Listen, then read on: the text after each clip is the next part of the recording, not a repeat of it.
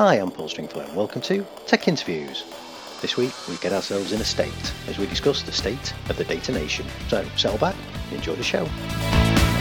Hi, and welcome to Tech Interviews. Uh, so, on this week's show, we're going to do uh, something that I like to do a couple of times a year, and just take uh, take a view of the, the data market, the uh, the data industry, uh, just to kind of get an update on on where it is right now, where some of the technology trends are heading, and uh, and some of the things that, that people working in in our industry and are architecting IT solutions, some of the things that they, they should be considering as, as we as we plan for our, our longer term strategies. So, I always like to try and find somebody who knows the industry and and kind of knows uh, uh, the wide picture and, and how it's uh, how it's looking and where it's going. Uh, so this week, really really fortunate to be joined by uh, such a such an individual um, and somebody who's very well known to the technology analyst industry, and that's Howard Marks. Hi Howard, how are you? Hello, Paul. Well, I'm I'm glad that this is radio, so you can't see me blush. uh, well, it's uh, you, know indeed a, a luminary of the uh, of the analyst industry, um, and and somebody that you know many many listeners in this show may well have come across in in a number of uh, guises in the past, and we'll we'll kind of um, get onto them. Um, so, but before we start, and before we take a, a look at the industry and, and where it's heading, uh, why don't you introduce yourself, Howard? Tell people who you are and uh, what it is you do for for those who've never heard of you. Sure, um, I'm Howard Marks, um, not the cannabis smuggler, the other one. the cannabis smuggler. He passed away, sorry, unfortunately. Um, and I am, you know, what we call an industry analyst, which basically means that I uh, pontificate about storage and run a test lab where we run storage systems through their paces. Uh, I spent 30 years as a consultant, including a stint with Deloitte and Touche, and was writing articles for magazines starting with PC back in 1987 to help publicize the consulting business.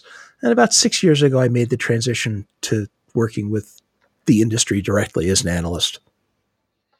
Yeah, so so that's um, so, so you know that that's obviously a, a broad and an experienced background, and, and, no doubt you've seen um, a, a, lot of change o- over that period. Um, I think for a lot of us right now, we, we tend to look at this market and think that the industry is changing as as quickly as ever at the moment. Um, you know, and, and, as exciting as it's ever been, I think with, with some of the changes that we're seeing.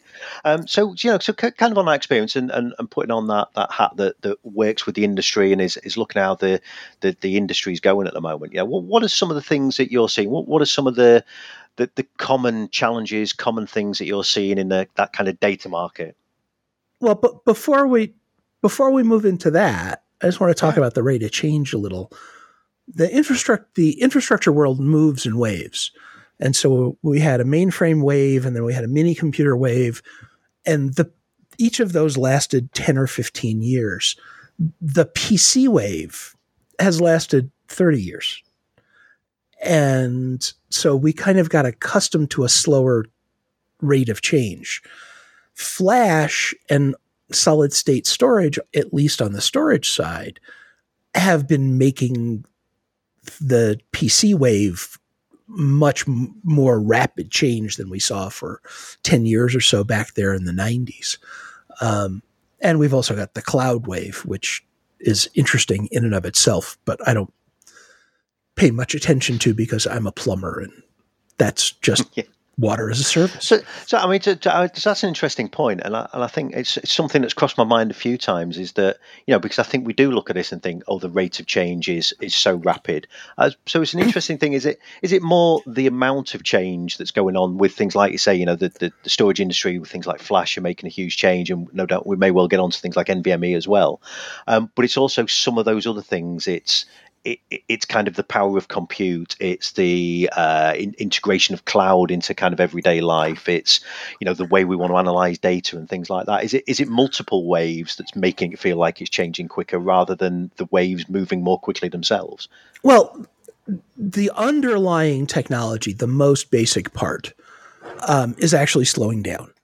You know, Moore's law isn't as effective as it used to be so that you know we're doubling compute capacity every you know, 22 23 months instead of every 18 months like we used to um, but what really happens is the chip capacity increases according to moore's law and then all of a sudden somebody says some, somebody realizes something which was impractical 10 years ago is practical now because we have eight times as much compute power as we had 10 years ago.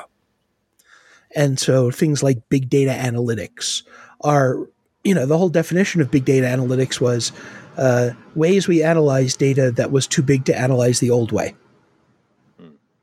And that becomes cost effective because the cost of compute and the cost of storage comes down.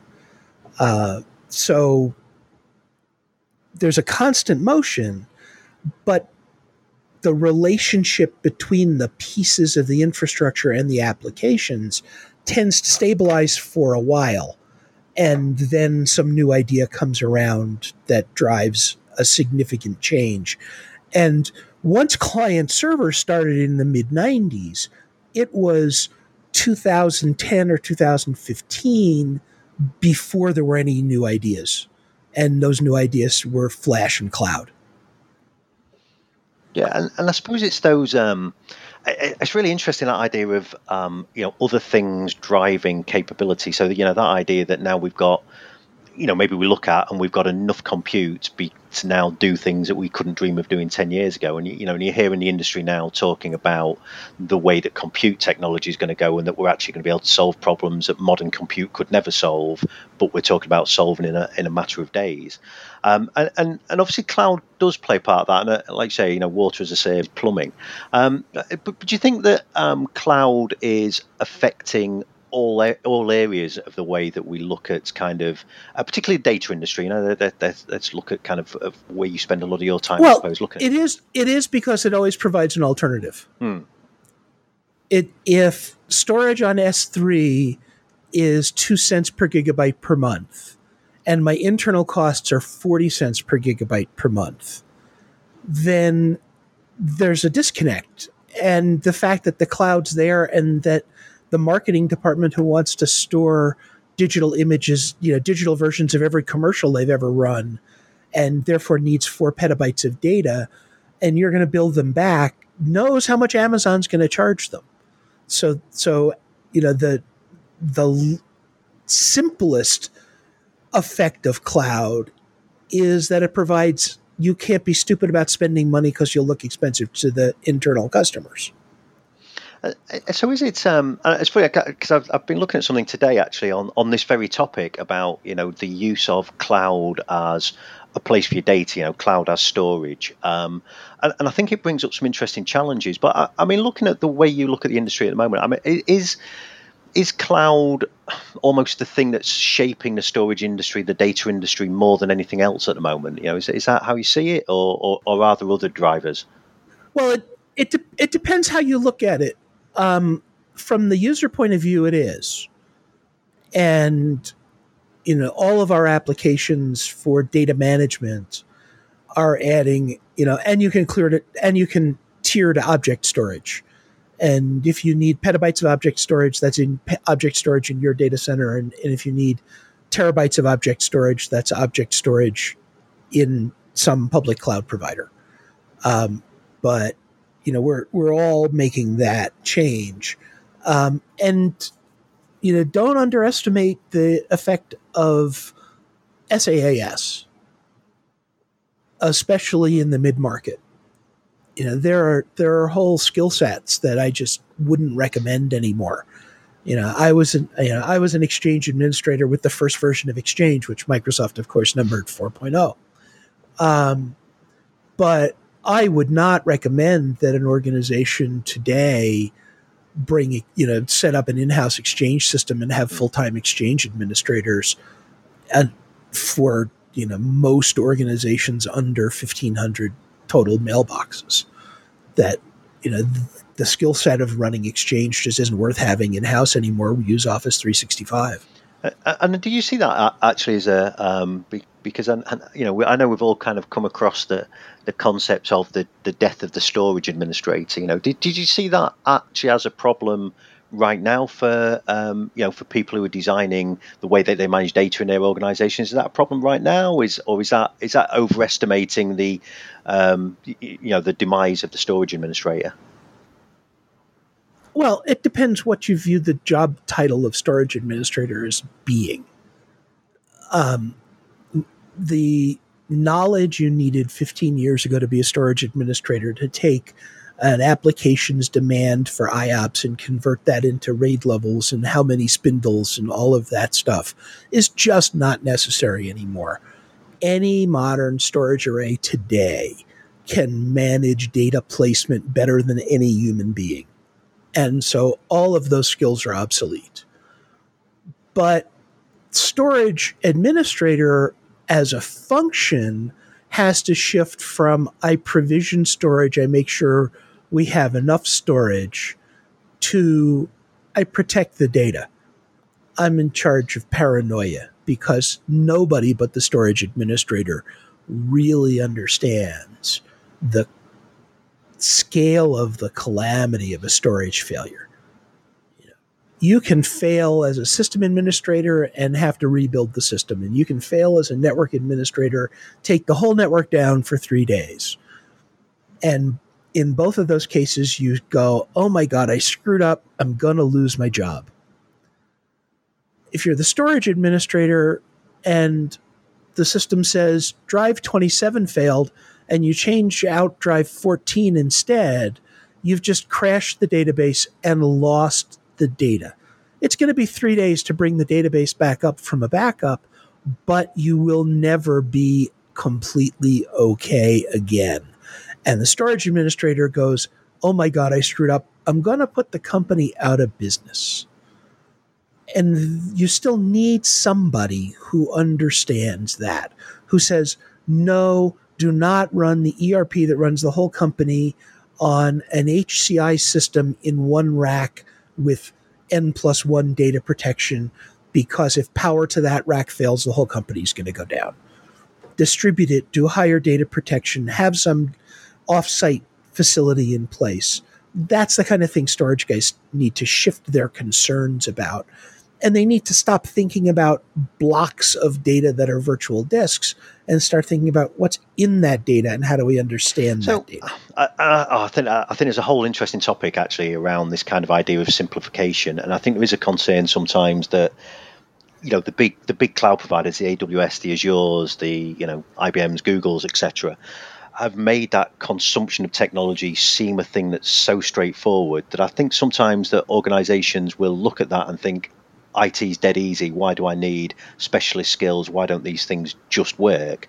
Um, and, and I think that can be a real challenge because the complexities often get lost. And that even includes the complexity of if I'm going to put everything in AWS, it's a complex thing to build and to deliver your entire infrastructure on, even though it looks like in theory that I go to the marketplace, put my credit card details in, and now I've got services.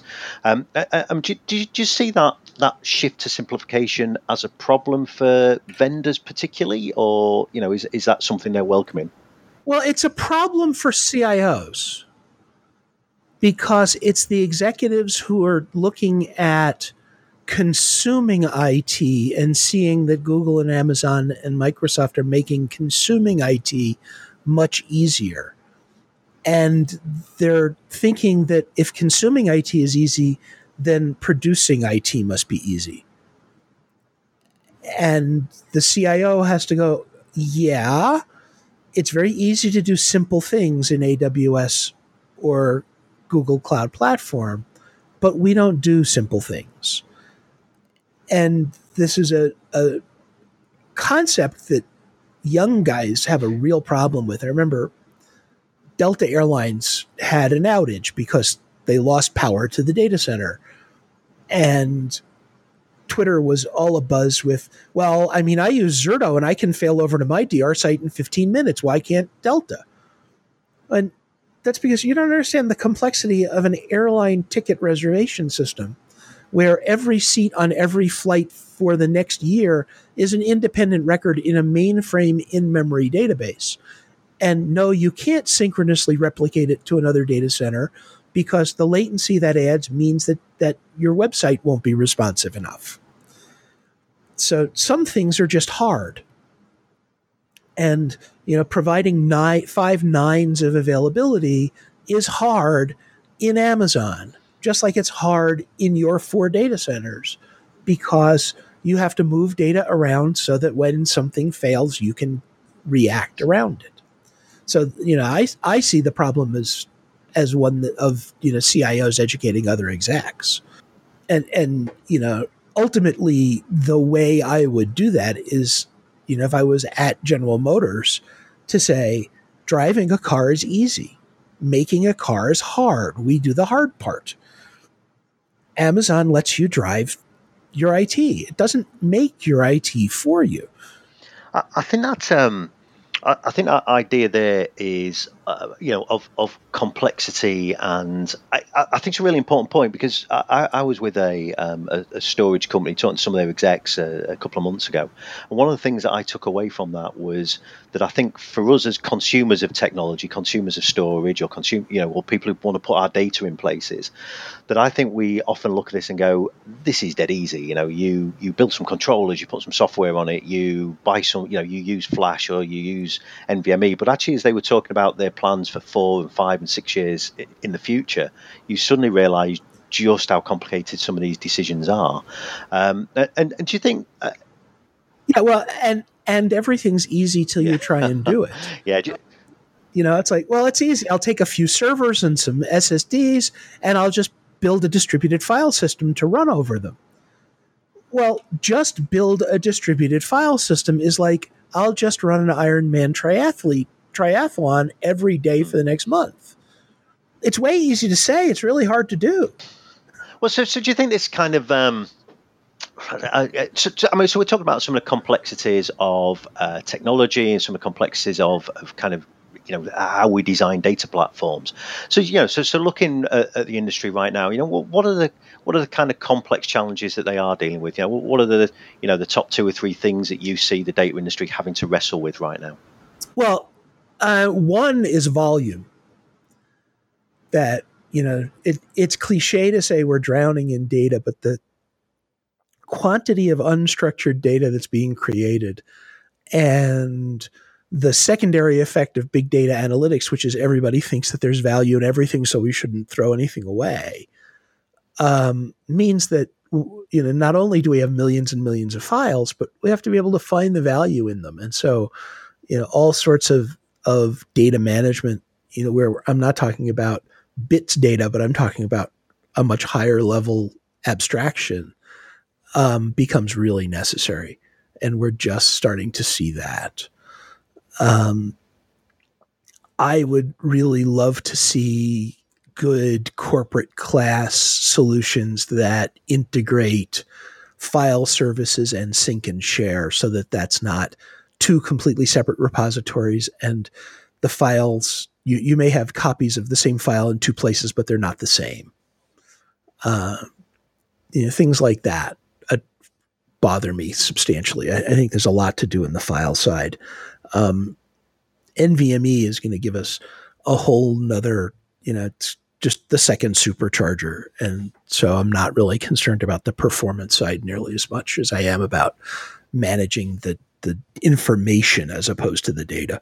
And um, so, is, is, there any things that, uh, and I, I, I, couldn't agree more. Actually, I think that, that, that certainly the conversations that, that I tend to have with people, the focus is around data management. I mean, it goes back to some of the things we talked about earlier that people assume that data platforms are real easy, so can't just plug that in and let me put stuff somewhere, um, because their focus is around a couple of things that you've just mentioned. One is how do I manage all of this stuff? You know, I think the drowning in data, you know, is, is like you say, is as easy as it is for all to say. I think the the reason it's easy to say is that there's a lot of truth in that we're, we're drowning in that. And we're going to be creating more of it as we look at more data coming from edge devices, IoT, Fitbits, you know, whatever, whatever it might be, whatever way sensors, whatever things we're using to collect data, we're just going to collect more of it.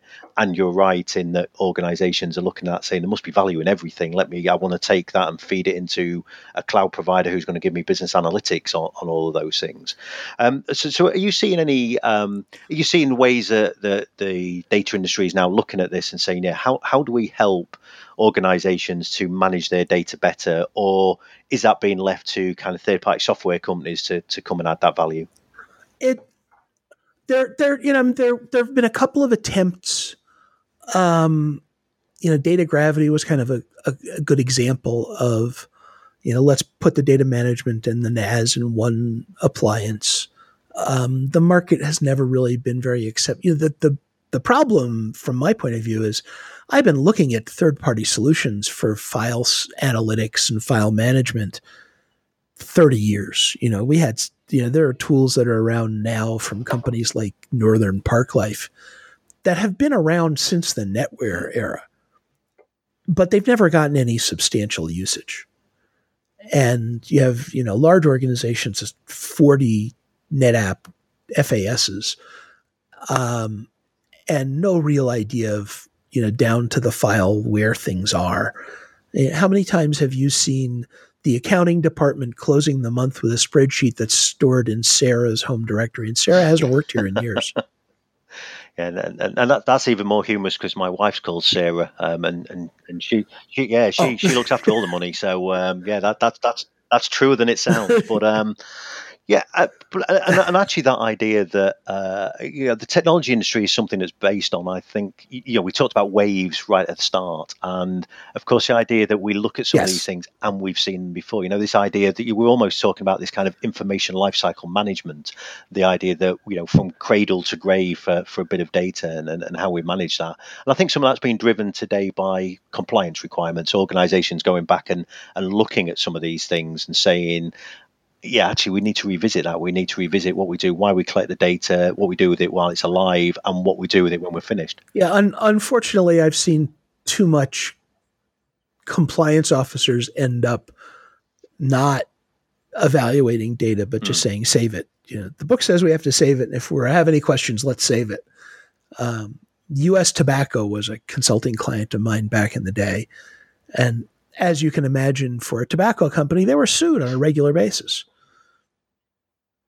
And by the time I got there, the uh, lawyers ran the company. And there was a we shall keep everything forever policy because all of our sins have been exposed in previous lawsuits, and we would rather drown guys in CDs of data than ever say we deleted that due to our deletion policy. And even for a small company like US Tobacco, that ultimately became and we're storing stuff nobody's ever going to be able to access. You know, files on optical disks in multimate format when nobody's used multimate as a word processor since 1985. You know, you you meet the legal requirement of you did retain that data, but it's not useful. So, so um, so it's, it's an interesting and, and, something that we um, we, we touched on earlier on was this this kind of impact of cloud. And I know we, we've kind of ended up speaking a little bit because of some of the work that we've kind of met through some some joint work we've done at, at NetApp in the past. So um, uh, uh, one of the things that, that they talk about an awful lot, and I, and I, don't want to talk about NetApp specifically here, but one of the things they talk about a lot is this idea of uh, their data fabric, the idea that we are we want to start to integrate our data into multiple repositories. So that might be a little bit on-prem, a little bit maybe in a, a you know a, a, data center somewhere, a, a colo, and then also want to be able to absorb in things like AWS and Azure and Google and, and etc. I mean, is that is that something that you see the industry dealing with at the moment? Something that CIOs of organizations are looking at, and we're we're just getting started. Hmm. Um, you know, when, when I look at a data fabric and you know, NetApp's not the only vendor, well, not not even the only client of mine as a vendor that that uses that term. Um, there's a couple of problems that need to be solved, and you know, one of them is reducing the level of data management. You know, the filer is the original server. You know, for most organizations, the first server that came in the door was a NetWare file server, and file servers and filers are essentially the same thing. Um, but that filer only serves users who are you know within some relatively low latency connection to it because SMB and NFS are chatty protocols that are designed for low latency environments. But some of that data needs to be accessible in every one of my offices. So we've got location problems, We've got I need to back up that filer every night problems. We've got long term retention problems, and backup and long term retention really should be very different problems to address. So, you know, a data fabric where every time somebody creates a file, they get an SMB connection that lets them treat it like it's a standard file server or filer, but that data nightly the new files get posted up to S3 where they're stored as objects and I get my long-term retention. Now I don't have to back the thing up. If there was some process running in the cloud that let me access that same data via sync and share, now I don't need Dropbox anymore and I've got one authoritative repository. Um, some of that data is logs that I want to analyze in Hadoop, but I don't do enough Hadoop to need to maintain a Hadoop cluster and two Hadoop administrators in my data center. So I fire up an EMR job every weekend to analyze that data. That makes a lot more sense than the way we've done things traditionally. You know, I'd, I'd love to see the industry, and by industry here I mean the customers, not the vendors, because vendors will sell what customers want to buy eventually. Um, but I'd love to see customers realize what I really want is one repository that protects itself, is accessible from all the places I want to to have that data accessible, and retains data based on policies.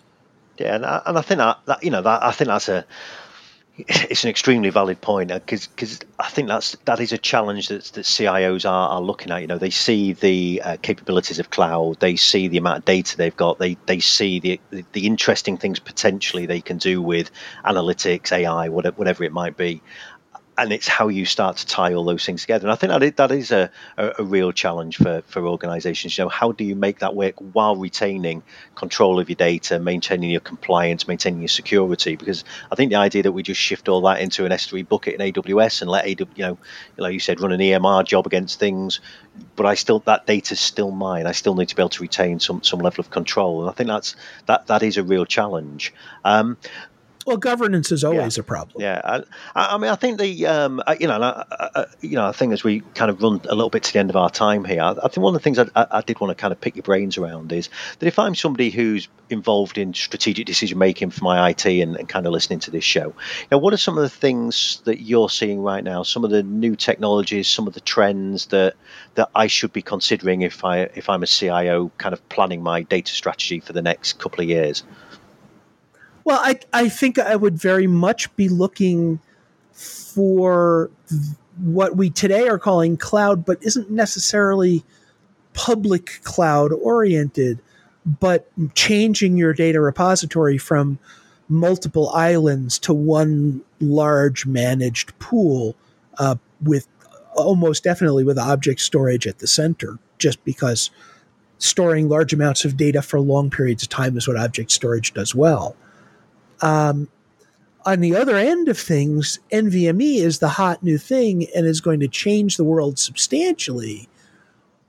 But the question as a CIO you have to ask yourself is do I need more performance than today's all flash arrays provide? If you do, you should be looking at NVMe very closely. If an all flash array is satisfying your requirements today, give NVM, NVMe a couple of years to mature. Uh, there are some very fast products. There are some products with a lot of services. We haven't yet reached a lot of products that are very fast with a lot of services. And so NVMe may be you know, not ready for prime time this year, but 2020 is probably the, you know when you start going. And this new class of applications and speaking of new classes of applications, we are in for some rude awakenings in the 2020 timeframe. When Intel can ship 3D XPoint DIMMs in volume, um, in memory databases start becoming very interesting. And that's going to give us a whole nother round of this. We could never do this fast enough at a cost that made sense before, but we can now. Uh, and I guess that that opens up a problem because that, that, that idea of uh, kind of in memory databases opens up a whole other problem around. But how do I maintain that storage in some kind of central repository? Maybe you don't want to, you know, as you say, as you kind of re-architect the way. No, yeah, that the the very fastest thing you do in the data center is always an island. Yes.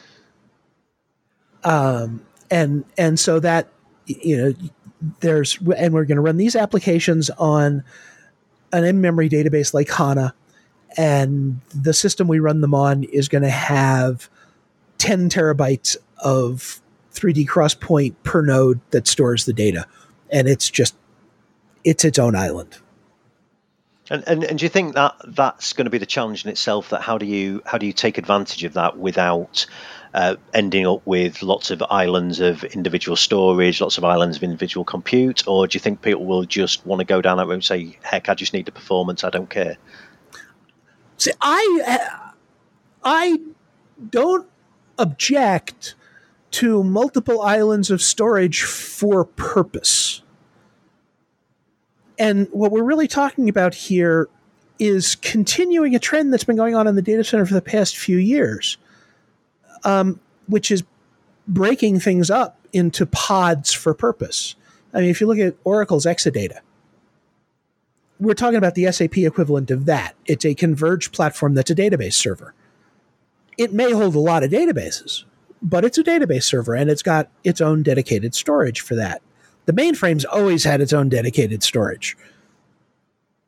Um, but but in the the world we play in most often, you, know, you look at things like hyperconvergence, whether the the NetApp version or even the older uh, vBlock version. I have 10,000 VMs I'm going to run. I don't have one huge storage system. I have pods, and there's 16 hosts in a storage system and 16 hosts in a storage system. And that storage system may be physical at the bottom of the rack, or it may be you know vSAN running across the 16 nodes. But each of those is a separate pool of storage.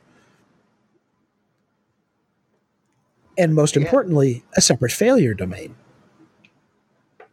and, and, I suppose you say that that that kind of goes back to the um, you know that this stuff is not necessarily straightforward because even that that kind of thing around failure domains in in how you ensure the availability of your data and the availability of your applications. Yeah, I think sometimes again if we oversimplify, we want everything in one box, then that becomes that that single failure domain. And you know, and I think as as we all know, the organisations today just won't tolerate downtime in a way they might have done even five years ago. You know, so, so right. I think that's that's a big challenge. Well, but failure domain management is just as important in AWS as it is in your data center.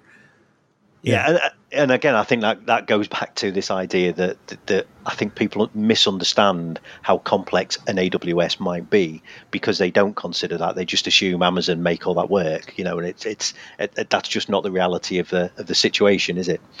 Well, it is if all you need is to put up a WordPress site. Yeah. uh, ah, the, the, simple days of just putting up the WordPress site.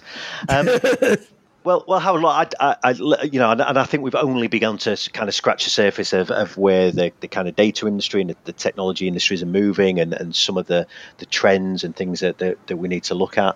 Um, but but you know, I'm aware that you you have a life um, be, beyond beyond talking to me. So um, so, so just to kind of wrap up, um, you know, so so if people uh, you know want to find out a little bit more about some of the work that you do, uh, or want to hassle you online to, to find out a little bit more about some of the things that you've shared today, um, how can they they do that? How can they find out more about you and, and probably follow you on Twitter and things like that? Well, if uh, you really want to abuse me online, the best place is Twitter. Uh, my handle is Deep Storage Net. Um, the Deep Storage LLC's website, deepstorage.net, um, is nowadays mostly my blog.